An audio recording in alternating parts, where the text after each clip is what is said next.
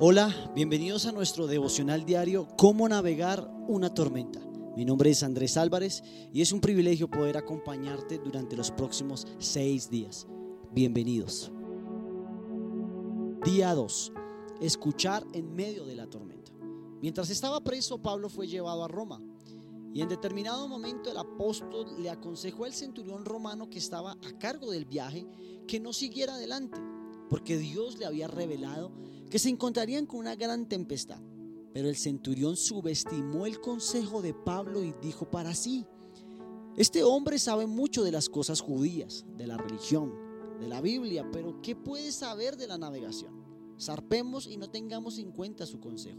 Sabes, muchas veces lo que se levanta y se opone a la voz de Dios son nuestros propios razonamientos.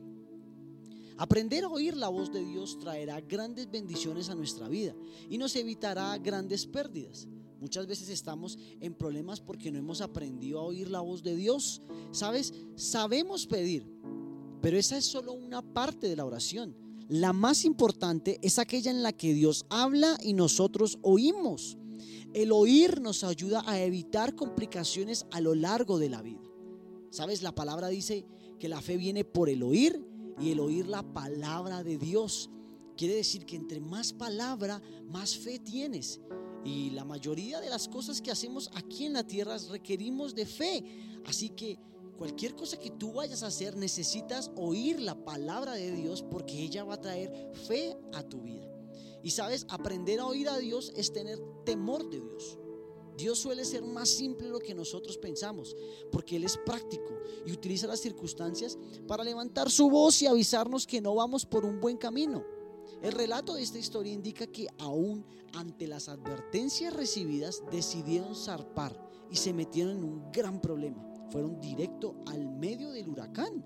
Todo por no aprender a oír la voz de Dios. Estaban totalmente perdidos, sin luz de día ni de noche, en total oscuridad perdidos completamente. Y a veces aconsejados por emociones o por los sentimientos, tomamos malas decisiones que inevitablemente traerán sus consecuencias.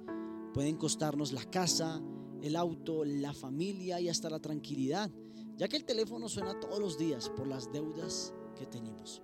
Pero sabes, debemos, de, debemos saber que cuando hay arrepentimiento, cuando nos volvemos a Dios, Él nos saca de toda tempestad, nos quita de en medio del ojo del huracán y nos hace, y nos hace libres.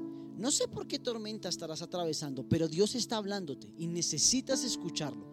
Él es un Dios misericordioso y siempre te hará ver la salida. ¿Qué tal si hoy en este día oramos y le pedimos a Dios que nos hable a nuestra vida. Muchas veces en nuestra oración solo estamos afanados por hablar, por contar nuestra necesidad, solo por nuestra petición, solo por nuestros anhelos, por nuestros deseos. Pero sabes, hoy es un buen momento para que también escuchemos la voz de Dios, que aprendamos que en medio de la tempestad, la solución está en escuchar la voz de Dios, escuchar el consejo que es el Señor y estar confiados que Él nos va a sacar de aquella tormenta. Padre, te damos gracias hoy en este día.